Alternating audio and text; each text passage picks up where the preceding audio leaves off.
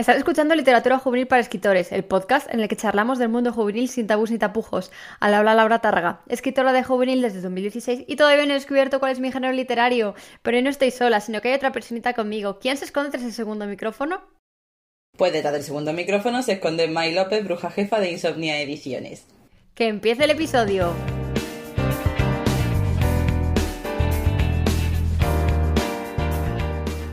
Insomnia Ediciones es una editorial independiente que salió a la luz creo que en 2018, si no me equivoco, he estado haciendo un poco de research, y que lleva a sus espaldas unas 18 publicaciones, al menos al día al que estamos grabando esto. Cuando salga a lo mejor lleva unas cuantas más.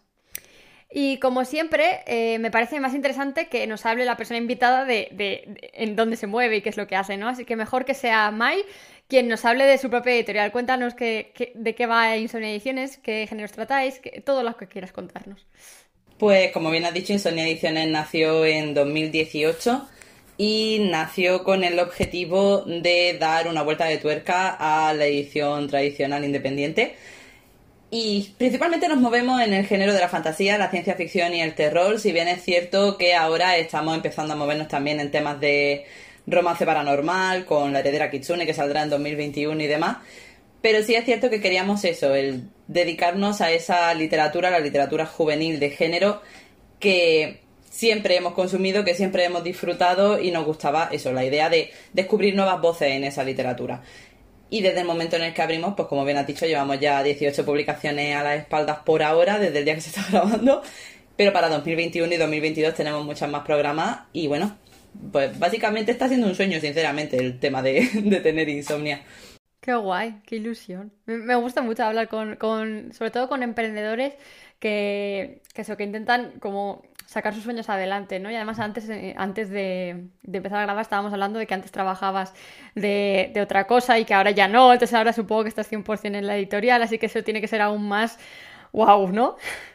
No, sí, de hecho en el momento en el que decidí dejar mi otra vida atrás fue como un subidón, ¿no? Porque a fin de cuentas di el salto en pleno COVID, justo cuando estalló, o sea, el curso terminó, yo era profesora antes, el curso terminó en junio.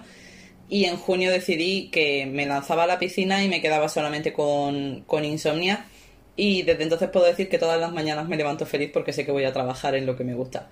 Entonces es un cambio muy radical, por así decirlo. Antes me levantaba así, tenía insomnia, por las mañanas estaba en insomnia, por las tardes estaba de profesora.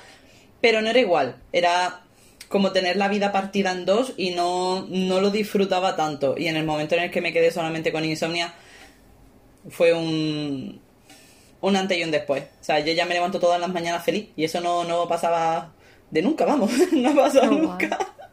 Eso es súper bonito en general porque eso que dicen, ¿no? De trabaja lo que te guste y no llegarás a trabajar nunca. Está bien, pero también me parece que tendrás sus cosas, obviamente, porque sigues trabajando. Te gustará mucho, pero sigues trabajando. Así que bueno, esa frase siempre la pillamos con pinzas, ¿no? Esto de decir sí.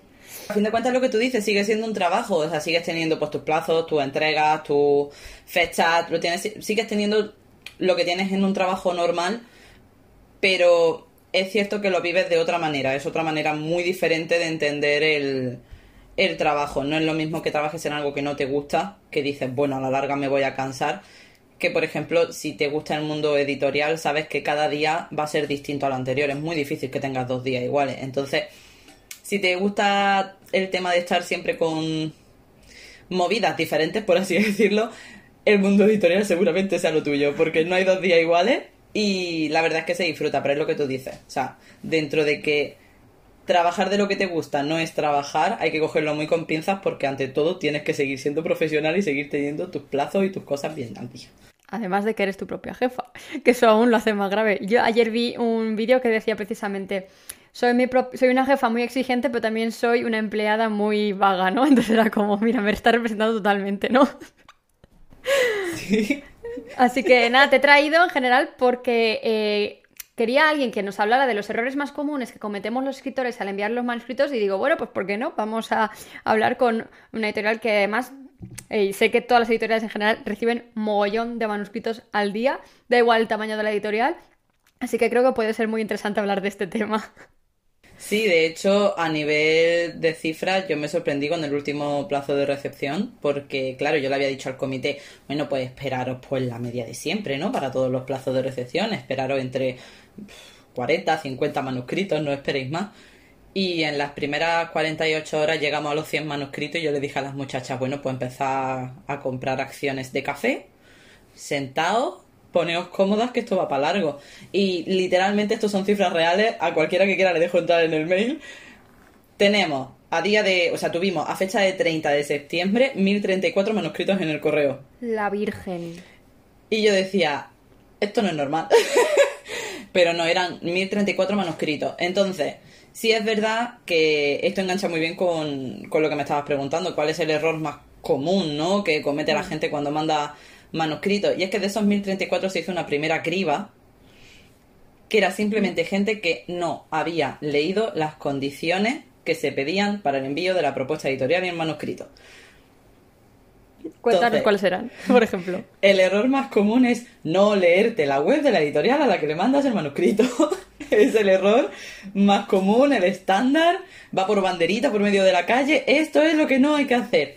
Pues realmente hubo gente que directamente nos mandaba el manuscrito en un Word, cuando nosotros de hecho siempre lo pedimos en PDF para que, entre comillas, no sé, yo soy muy de las mías, entonces para que la gente se quede tranquila de que el texto no se va a tocar, mándamelo en PDF que el texto no se va a tocar. Quédate tranquila de que el texto va a estar 100% tal y como tú lo mandes, como le va a llegar al comité. Y es cierto que la gente cuando lo mandaba en Word, había gente que nos mandaba simplemente, hola, equipo editorial, a secas, ni de qué editorial, ni nada. Os mando el manuscrito para que me lo publiquéis. Vale, ¿qué tal? Vale, ok. Así, sin pedir un café ni nada. Nada, me alegro de que estés bien, no sé, me imagino que... espero que el COVID te esté tratando bien, que no estés teniendo problemas. Nada, pelado. Nada. Hola, ¿qué tal? Quiero publicar, aquí lo tienes. Entonces, pues solamente de eso se descartaron cerca de 150 manuscritos. O sea, solamente con eso, de presentar el manuscrito pelado y ya está, sin propuesta editorial. Luego hubo... Es que ha ido, madre de mi vida, ha habido cada cosa en esta recepción. Por ejemplo, hubo gente que hasta nos amenazó por email, ¿sabes? Que verás como, pero señores, por favor. ¿Amenazaros por qué? ¿Por rechazar o por no contestar o por...? No, nos mandaron el email y hubo uno en concreto que de hecho se lo mandé a todo el comité y les dije, yo lo siento, pero esto es un insta, no. O sea, no. Nos mandó un correo diciendo que nos tenía vigilados, que más nos valía leer el manuscrito y era como... ¿En la vida he escuchado eso? ¿Qué? Cada vez la gente me sorprende más. Que de hecho es que fue bestial. Esa misma mañana le quité yo el control de Twitter a Simón, que es el community manager de la editorial. Le quité el control de Twitter a Simón y puse un tweet en el perfil de Insomnia y dije, amenazar al equipo editorial no es una buena estrategia para que te publiquen. Bueno. Entonces, pero bueno, como eso, o sea, hay un montón de cosas por el estilo. Hubo otro chaval que cogió y nos dijo en el mail que a lo mejor no teníamos la capacidad intelectual suficiente para comprender su manuscrito. En el mismo email en el que nos mandó el manuscrito. Y nosotros, bueno, pues ya está, hijo mío. Le has mandado el texto a una editorial de tontos, según lo que estás diciendo en el mail, ¿no? No. El caso es que yo estando trabajando en una editorial también nos llegó un email muy parecido, o sea que no es raro que se ve que haya autores que tienen el ego muy subido, ¿sabes? Y es como, bueno, es que la calidad de mi manuscrito es superior a las mentes cósmicas de la gente general, supongo, o algo, ¿no? Y es como, señor, quiere mandarlo directamente a la RAE, a que lo lean, yo qué sé, ¿sabes? Alguna cosa así que diga... Sí, sí. No, pero ¿qué es eso? Que nos ha llegado de todo, luego...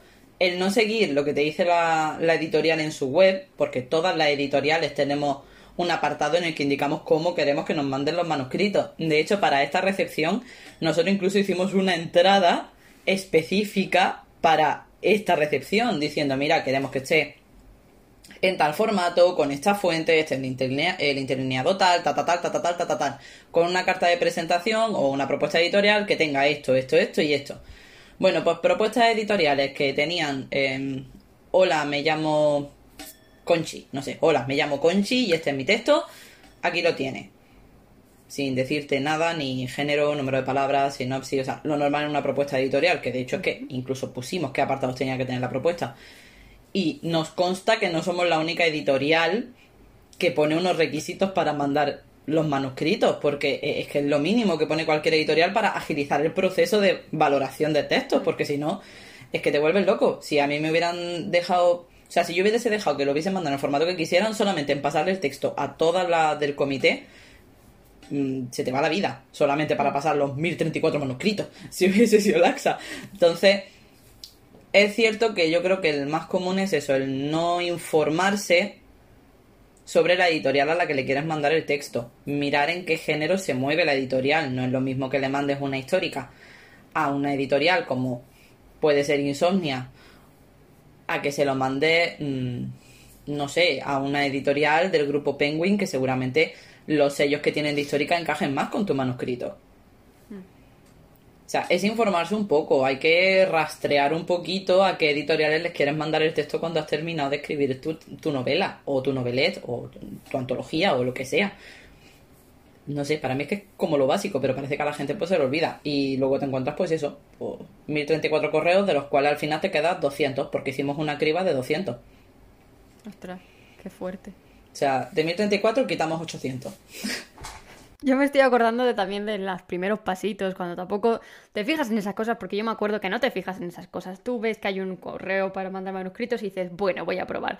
Y me acuerdo que el otro día, no sé cómo, me estaba mirando y borrando antiguos mensajes y encontré que Anaya me había respondido a uno de esos envíos que le había hecho yo, para decirme que no, pero me había respondido. Y yo miro el mensaje y no hay nada, solo está el archivo. Y yo, ay, Laura, qué vergüenza, por favor, deja de hacer eso, o sea... Es que es un error muy común, pero que tenemos que tener en cuenta y tenemos que pues, investigar un poco más. No ser tan vagas como fui yo en mi época, ¿no? Sino ser, pues eso, intentar... Si no sabes cómo se manda un manuscrito, hay cientos de blogs que lo explican, o cientos de vídeos, o cientos de posibilidades. Entonces, hacer un poquito de búsqueda antes de mandarlo te puede ahorrar luego vergüenzas futuras. Sí, porque de hecho nosotros a la gente que nos mandaba las propuestas incompletas o que nos mandaban los textos pelados, incluso le respondíamos nosotros. O sea, que no es que directamente te dijéramos, oye, no me lo han mandado como nosotros te hemos pedido, fuera. No. O sea, mail que me llegaba que estaba incompleto, porque me encargué yo de todos los emails durante la recepción, le respondía, oye, te falta esto, ajúntanoslo de nuevo y procedemos a meterte en el proceso de valoración. Hubo gente que lo hizo y hubo gente que no lo hizo. Como todo en esta vida. Pero sí es cierto que es eso. A ver, de primeras no lo sabes. También es verdad que, por ejemplo, hemos tenido una cantidad bastante interesante de manuscritos que nos han enviado gente muy joven, gente de entre 16, 18 años, que se nota que están empezando a moverse en el mundo editorial, pero aún así los ves que se mueven, que se informan, que al menos, no sé si será por el hecho de que nos conocen por redes o que nos conocen de habernos visto en vídeos de nuestra autora, no lo sé. Pero el caso es que se han informado y tal, y había muchas veces que veías que los correos que te mandaban autores que estaban empezando a moverse estaban más completos que correos de autores que te decían en su biografía que habían publicado 35 novelas, que era como, bueno, pues muy bien, pero sigues redactando un poco mal los correos, ¿sabes? Entonces, no sé, yo creo que es eso, es... en función también de cómo te muevas, porque si tú eres un escritor, por ejemplo, pero no estás dentro del mundo editorial, si por ejemplo, o del mundo literario, ¿vale? Si no estás en Twitter, que digo yo, realmente no sabes cómo moverte de primera, es lo que dices tú, cuando das los primeros pasitos vas a ciegas, dices, ¡hala, a la aventura! Mando el manuscrito y que sea lo que Dios quiera. Pero ya yo creo que en el momento en el que te estás metiendo en Twitter y vas viendo, o en Instagram, y ves cómo se mueve la gente, cómo... los consejos que dan entre ellos y demás, porque otra cosa no sé, pero yo cada 2x3 lo que tú dices, cada 2x3 sale un artículo de blog en el que te dicen, oye, ¿cómo mandar tu propuesta editorial y que sea un éxito? O ¿cómo redactar un email si te vas a dirigir a una editorial? O cosas que no tienes que hacer cuando redactes tu propuesta editorial. Hay un montón, pero es verdad que la mayoría de la gente tampoco los conoce. Entonces, yo creo que es eso, que principalmente hay que informarse, intentar informarse, porque luego a fin de cuentas la editorial también, por lo menos en nuestro caso, a nosotros nos pica la curiosidad de saber cómo han llegado hasta Insomnia, cómo has tenido conocimiento de que nosotros existimos, de que ese es nuestro catálogo y qué te interesa de nuestro catálogo como para querer formar parte de él.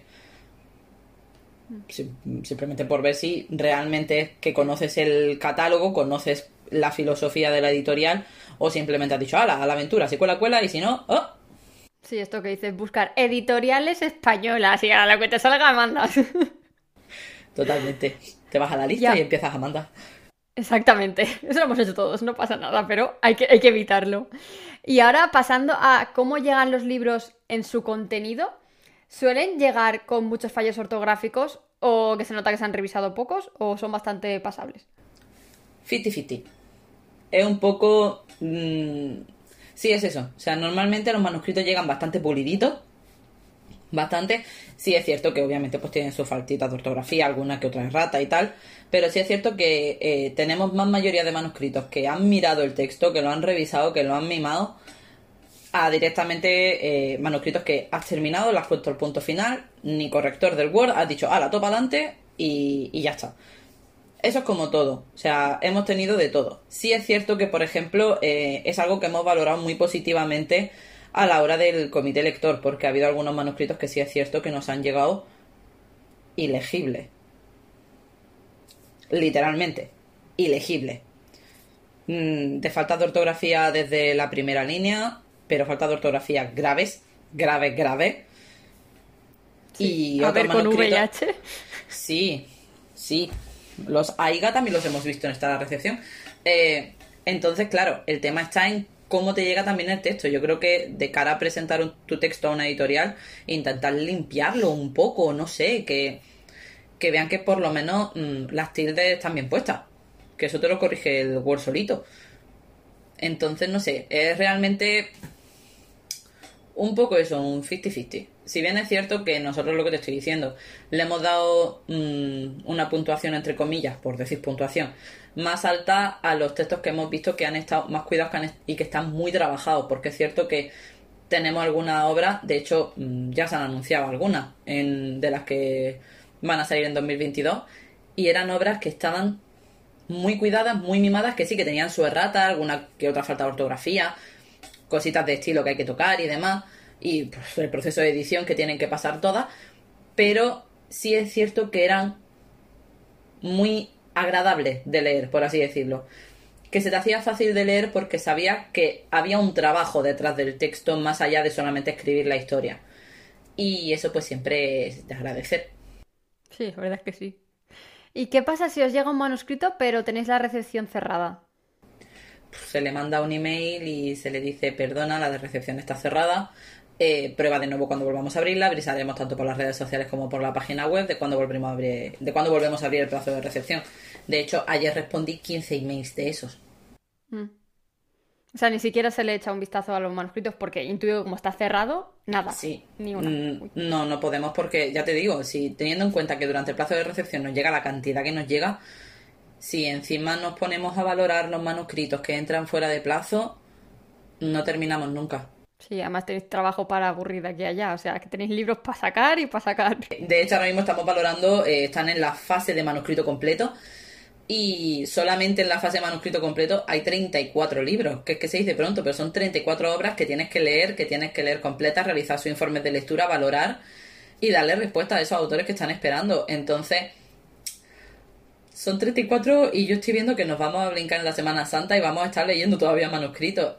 Realmente sería imposible, es lo que te estoy diciendo, imposible. ¿Qué es lo peor que puede hacer un autor para que su imagen ante la editorial no sea buena? Además de amenazaros.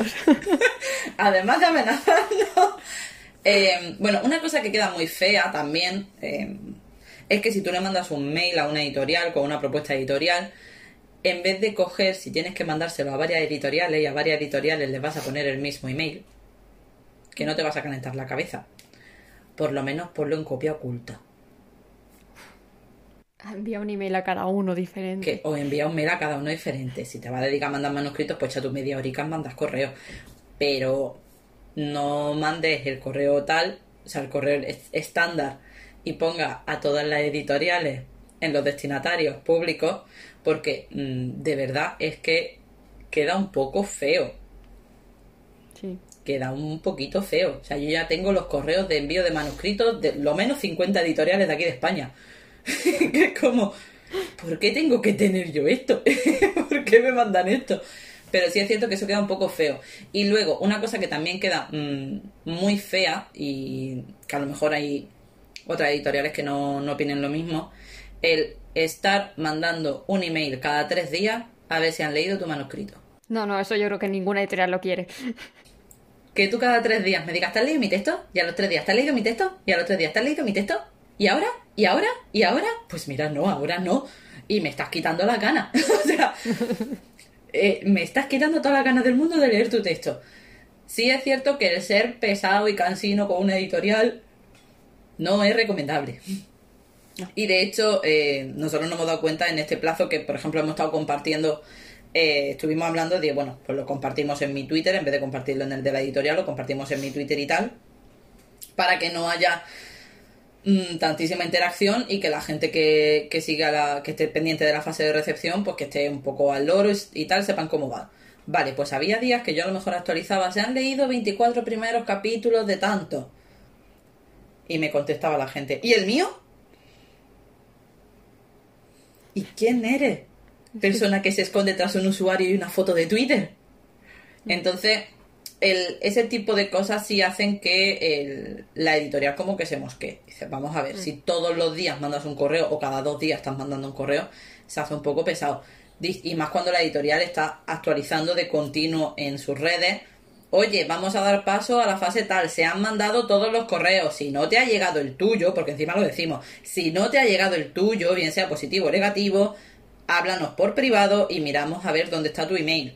Y antes estabas diciendo que había gente que mandaba emails con una breve presentación de hola, soy tal, aquí tienes mi libro, otros que no mandaban nada. ¿Qué es lo ideal que debes escribir en el cuerpo del email junto con todo lo que ya has puesto en la web de propuesta editorial, manuscrito en PDF o en Word o como lo quiera la editorial en concreto? ¿Qué es lo ideal que debería haber ahí? Lo suyo sería que te presentase brevemente. Y cuando digo brevemente, es que el texto, por ejemplo, si abres el email desde un ordenador, que yo pueda ver tu email completo de una senta. O sea, que yo me ponga delante de la pantalla del ordenador y tenga tu email completo, incluida tu firma, de una vista. Concreto, hola, soy fulanita de tal, soy de tal sitio, si quieres decir dónde eres o la edad que tienes, y... os presento esta propuesta editorial, que es de una novela tal, o sea, decir qué género tiene tu novela, contar un poco de lo que va, hacer como una mini sinopsis, pero que no suene tan formal como una sinopsis. Explicar de qué va la historia, creo que podría encajar en su catálogo porque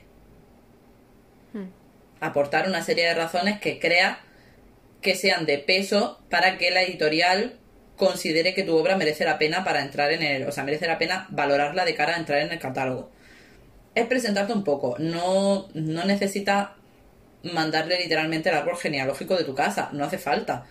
Con decir, mira, soy fulanita, este es mi texto, os lo mando porque esto va de esto, es suficiente. Todo lo que vayas a explayarte, tienes que hacernos la propuesta editorial. Porque exactamente. Tú en el mail es una primera toma de contacto. Si tú vas a una entrevista de trabajo... tú lo primero que has mandado es tu currículum. Sí, en tu currículum hay mucha información, pero luego ya en la entrevista de trabajo te preguntan, oye, expláyate, ahora esto, háblame de esto. Esa entrevista es tu propuesta editorial. Lo que tú mandas en el correo sería el equivalente a tu currículum, cortito.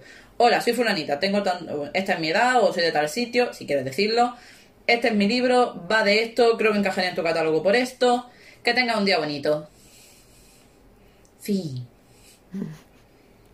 Fácil, sencillo y barato.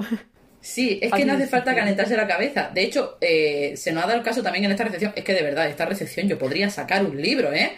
De esta recepción yo podría sacar un libro.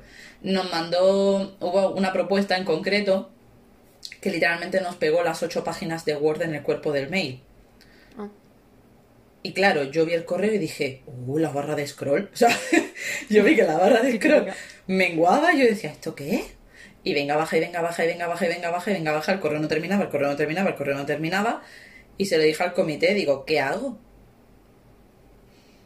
Pues le mandé a la chica un correo diciéndole, mira, todo esto que me has puesto, pónmelo en un Word, o en un PDF, por favor, júntamelo todo en un documento, y con que me digas quién era y tal, o sea, le dije cómo tenía que hacer el correo para que nosotros pudiésemos localizar rápido su email, sacar su propuesta y mandársela al comité. Pues la chica me dijo, no, pero si ya la tenía ahí pegada, no hace falta. Vale, o sea, A ver, el caso de los emails es que lo primero que tienes que hacer es la primera impresión que te llevas. Y obviamente si llevas un email en el que la barra te va menguando más, se la hace más chiquitita, no van a acabar de leer ese email porque les va a dar pereza. Yo creo, vamos, al menos eso me pasaría a mí si tuviera que leer esos emails. Me daría pereza y para empezar sería como... Capacidad de síntesis, ¿dónde está? Luego me tienes que ayudar a hacer la sinopsis, ¿dónde está la capacidad de síntesis, no? Entonces yo creo que sí, que estoy de acuerdo contigo en el sentido de... O sea, no lo había pensado nunca en el sentido de abrir el correo y que desde la pantalla puedas ver lo que hay, ¿no? Y sí, a lo mejor yo, más en la parte de copywriter, o sea, de escribir y vender, yo recomendaría que hicieras el texto un poco diferente, que no parezca que siempre estás escribiendo lo mismo, ¿no? Porque yo creo que también da un poco de aire fresco y que el editor lo va a agradecer, porque después de leer 50 presentaciones iguales de hola, me llamo tal, nací en tal sitio y tal y cual, si agregas un poco de chicha, no te digo que intentes ser gracioso ni que intentes, ¿sabes? Pero que sí que lo hagas con algo diferente, ¿no? Con un tono que a lo mejor pueda hacerle más, que quede en la memoria del editor, porque a lo mejor tiene más probabilidades de luego decir, ¿dónde estará el email este gracioso o diferente o como quieran llamarlo, que nos gustó tanto? Y sea más fácil encontrarte, ¿no? Es marcar la diferencia y que se te llame llamar la atención antes siquiera de empezar a leer el manuscrito. Sí, de hecho hubo un email, es que me río porque ese email se nos quedó a todo en la memoria. Una propuesta editorial nos llegó con un email que era, literalmente, se presentaba al autor y demás, se decía de lo que iba la historia y tal, y dice, bueno, hasta aquí el email, de verdad no seáis muy malos conmigo, o algo por el estilo, dice, y os mando un gato bonito para que os lo toméis bien. Oh. Y nos pegó un gif de un gatito que tenía las piernas, o sea, las patitas abiertas así, como para abrazar a alguien, y decía, aquí estoy, para lo que queráis, y era como muy cookie, y dices, vale, me lo ha presentado todo bien, ha dicho todo lo que me tenía que decir en un correo, y lo último que yo veo en ese mail, porque era golpe de ojo, era golpe de ojo, todo estaba a golpe de ojo, lo último que yo vi fue ese gif, y era como... ¡Qué mono! A mí me parece cookie. Ya solo sí, por el hecho de que se lo ha intentado currar, ¿no? Ya marca diferencia. Por ejemplo, una vez, me acuerdo que vi una charla en diferido de la BUCOM Barcelona, en la que le preguntaban precisamente a Elena Pons, cuando trabajaba en La Galera, cómo presentar una propuesta editorial, ¿no? Y me acuerdo que dijo, a mí ponedme imágenes, a mí ponedme cosas que me lo hagan diferente porque estoy harta de ver texto corrido. Bueno, exactamente con estas palabras, ¿vale? Lo estoy parafraseando mucho, fue hace 2 años cuando lo vi. Si está Elena escuchándome, no me mates. Pero era básicamente, haz algo diferente con el texto y con la propuesta, ¿no? Que no sea simplemente lo más formal. También tienes que tener en cuenta que deberías investigar si a la editorial le mola ese tipo de propuestas o no, porque vas a mandar aquí a una, no sé, una editorial de ensayo súper seria, científico de la leche, y vas a empezar tú a poner gifs de corazoncitos y gatos, ¿sabes? Pues a lo mejor no pega, pero si investigas un poco, incluso puedes llegar a charlas como esa para saber cómo les gusta que lleguen los manuscritos, o a este podcast, por ejemplo. Vale, pues supongamos que yo he mandado un manuscrito. ¿Qué es lo que pasa ahora? Tengo que estar escribiendo mensajes todos los días, ¿verdad? ¿Es eso? Sí. Tienes que estar todos los días escribiéndonos mensajes, preguntándonos dónde está tu texto. Si lo hemos borrado de las carpetas, tienes que preguntarlo todos los días. No, a ver, cuando mandas el manuscrito empieza la fase que yo creo que es la más difícil, que es la de la espera, la paciencia. Voy a relajarme hasta que me digan algo. Entonces empieza el proceso de valoración. Nosotros hemos establecido un periodo de fases en el caso de Insomnia, y es que te llega el manuscrito, nosotros te mandamos, o sea, nos llega el manuscrito, mandamos el acuse de recibo. Oye, hemos recibido tu texto. Si hay algún problema con el email, es lo que te digo, les mandamos un correo diciéndole, oye, mira, tienes que corregirme esto, que te falta tal. Si tienes dudas, aquí tienes el enlace donde explicamos cómo hay que mandarlo. Es que encima les ponemos tal enlace, en grande, ahí lo tienes. Una vez que pasa al comité, valoramos la propuesta. O sea, nosotros tenemos reuniones en las que vamos valorando las propuestas. De hecho, la fase de propuestas se extendió hasta el 10 de octubre. Estuvimos hasta el 10 de octubre solamente valorando propuestas, que se dice pronto. Y una vez que pasa la fase de propuesta, en esa propuesta nosotros valoramos si el tipo de historia que nos quieres presentar, por género y demás, encaja con lo que queremos para el catálogo. Porque obviamente si me mandas una histórica, pues en Insomnia no va a encajar mucho. Totalmente. O sea, es así. Vemos la extensión que tiene, porque a lo mejor hay años que, si por lo que sea, estamos viendo que hemos tenido un año de muchas publicaciones extensas, muy extensas, y queremos aligerar un poco el catálogo, a lo mejor vamos buscando una historia que sea un poco más corta, que sea más tipo novelet, para aligerar un poco, entre mucha publicación entre comillas extensa, poner algo un poco más ligero para los lectores. Sí, vamos buscando historias que tengan una temática en concreto dentro de cada género.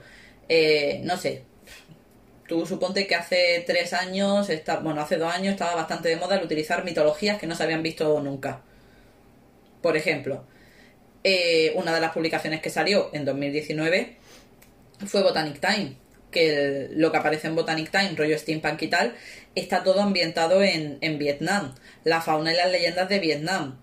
Entonces era un tipo de historia distinta. También depende mucho de eso, de lo que vaya buscando la editorial en ese momento para el catálogo. No es, la historia es buena y ya está. Tu historia puede ser perfecta, puede estar súper bien escrita, puede ser maravillosa. Saber que si se publica en el momento en el que se tiene que publicar, lo peta. No tiene nada que ver. Pero a lo mejor en el momento en el que la mandas, a la editorial no le encaja en el catálogo en ese preciso momento. Uh-huh. Y de hecho, eso nos ha pasado con algún manuscrito que nos ha llegado, que se lo hemos dicho. Mira, tu historia es fabulosa. Pero no es lo que estamos buscando en este momento para el catálogo. Sí es cierto que muchas veces, cuando tú mandas una obra, te basas en lo que han publicado antes. Te basas en el catálogo que tienen antes. Pero los catálogos evolucionan, igual que evolucionan las tendencias, igual...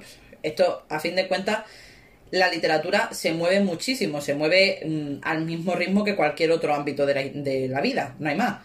Entonces, cada catálogo va a evolucionar de una manera y va a tirar a unas tendencias diferentes, y es muy raro que el catálogo de una editorial 2 años seguidos sea el mismo, o tenga siempre el mismo estilo, o tenga siempre la misma línea. Poco a poco se va variando y se van abriendo nuevas vías de historia, de estilos, de autores y de un montón de cosas. Entonces... hay que tenerlo en cuenta. Que porque una editorial te rechace no quiere decir que tu texto sea malo. Una vez que se pasa esa fase de propuesta, pasamos a la fase del primer capítulo. Nos leemos los primeros capítulos para ver si tienen el enganche que nosotros vamos buscando en los libros de nuestro catálogo. Porque sí, nosotros somos de los que consideramos que un primer capítulo bueno puede dar pie a una muy buena historia. Igual que también nos pasa como lectores, sobre todo.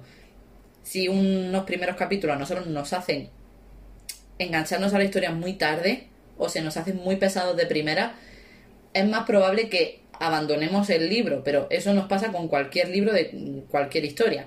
O sea, si un libro empieza a tener, de 20 capítulos que tiene, empieza a tener chicha a partir del capítulo 13, te has pegado los primeros 13 capítulos así, diciendo, hostia, y aquí va a pasar algo, no sé, llevamos 13 capítulos mirando una pared, va a pasar algo. Entonces, valoramos los primeros capítulos para ver cómo tiene cómo se presenta la historia a los lectores, para tenerlo en cuenta. Si pasas la fase del primer capítulo, pues vamos al manuscrito completo. Y el manuscrito completo ya es cuando el comité literalmente destripa cada libro. O sea, lo destripamos entero. Narrativa por un lado, personajes por otro, ritmo por otro, todo, todas las partes, potencial en el mercado, qué tipo de edición tendría que tener, cómo se valoraría al público, qué público tendría que tener, porque no todos los libros, aunque sean juveniles, tienen el mismo público. O sea, son muy distintos. No es lo mismo dentro de lo juvenil, un young adult, un new adult, un middle grade, no es igual. Tienes que moverlo todo muy bien y tienes que enfocar muy bien cada historia. Y ahí es cuando ya los autores se empiezan a poner nerviosos, porque ahí han pasado a lo mejor 4 o 5 meses y están diciendo, ya no me van a contestar.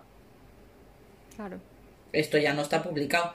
Y luego pasan, pues eso... Si pasan de fase, nosotros de cada fase que van pasando les mandamos un correo. Oye, has pasado de fase. O, oye, no has pasado de fase. Si no has pasado de fase, te damos una recomendación del comité para que sepas por qué no has pasado de fase. En la de manuscrito completo, si no pasas, te mandamos un informe de lectura básico para que sepas qué ha sido lo que ha dicho el comité. Oye, mira, esto estaba muy bien, pero te fallaba esto. O simplemente tu historia estaba muy bien, pero por motivos de lo que vamos buscando para el catálogo no encajaba. ¿Qué pasa a la fase final? Esa ya es la chunga. O sea, ahí es ya cuando nosotras nos ponemos muy serias y ponemos todos los libros delante de la mesa y a lo mejor nos pegamos pues entre 8 y 10 horas gritándonos las unas a las otras por Discord para ver qué libros se publican y cuáles no se publican. Y de vez en cuando, pues eso, pues todavía no hemos llegado a la uña, ¿sabes? Pues como no nos vemos directamente, pues estamos todavía bien. Pero sí es cierto que es la fase más dura, es el escoger qué libros sí van a entrar en el catálogo, en qué libros se va a invertir tiempo, dinero, esfuerzo, a qué libro se le va a dar la oportunidad, cómo hay que enfocarlo todo. Todo eso ya se va viendo durante el proceso de selección de manuscritos, que no es que nosotros digamos, tenemos el texto, una vez que ya tengamos el texto vemos cómo hacemos la promoción. No. todo lleva un estudio bastante importante detrás. Y entonces cuando te llamo, si yo te llamo, es que estás dentro. Pero una vez que llega tu texto es paciencia, deja que la editorial lo valore, deja que trabajen con él. Porque en base a todo ese trabajo que se haga durante el proceso de valoración de manuscritos podremos saber si se puede trabajar con tu texto más allá de solamente la fase de valoración. Sí, claro, es que nosotros solo vemos el silencio, ¿no? O sea, yo me pongo el punto de vista, yo que he podido estar en editoriales y fuera, cuando me pongo un punto de vista del escritor siempre es, ¡ay, qué indecisión! Y piensas, un mes, 2 meses... 3 meses. ¿Cuándo puedo dejar de contar para decir es un no y no me han contestado? Porque claro, vosotros sí contestáis. Pero sí que es verdad que hay muchísimas editoriales que no les da la vida para contestar. Si vosotros, siendo una editorial independiente chiquitina, habéis recibido 1000 y pico en esto, no me quiero ni imaginar si te pones a mandar a sellos de Penguin o a Planeta o cosas, sitios así, ¿no? Tiene que ser una cantidad de trabajo abrumante y agobiante, ¿no? Entonces, para nosotros es ese... no saber qué está pasando, pero bueno, esto nos ayuda un poco a imaginarnos, ¿no? Que no está el manuscrito cogiendo polvo en el Gmail solo y ya está, sino que hay trabajo detrás. Lo que pasa es que obviamente no pueden estar con nosotros todo el rato. Oye, mira, que he leído tus primeras 10 palabras. Oye, mira, tengo las primeras 30 páginas leídas, ¿no? Y aunque eso a nosotros nos gustaría mucho, a mí me pondría muy nerviosa, a mí no me gustaría. O sea, a mí me están diciendo, estamos leyendo tu libro, y diría, no voy a coger el móvil, el ordenador ni nada, me voy a ir a una casa a la pradera a no saber absolutamente nada durante meses, porque qué vergüenza estar leyendo mi libro. Y es como, pero bueno, cada uno es como es, ¿no? Supongo. No, pero es eso, es el ponerse un poco desde el prisma de la gente que tiene que leer y valorar todos esos libros, porque claro, a fin de cuentas, si de por sí, si tu trabajo es leer textos, parece que no, pero de vez en cuando también necesitas descansar. Entonces a lo mejor nosotras entre manuscrito y manuscrito dejamos un par de días de descanso por, no sé, por resetear un poco. Y es cierto que a mí me pasa lo mismo que a ti, yo he estado en las dos partes y te pones muy nervioso, te pones histérica, vamos, de no me van a contestar, no les ha gustado, pero no me lo quieren decir. Y si no, sí.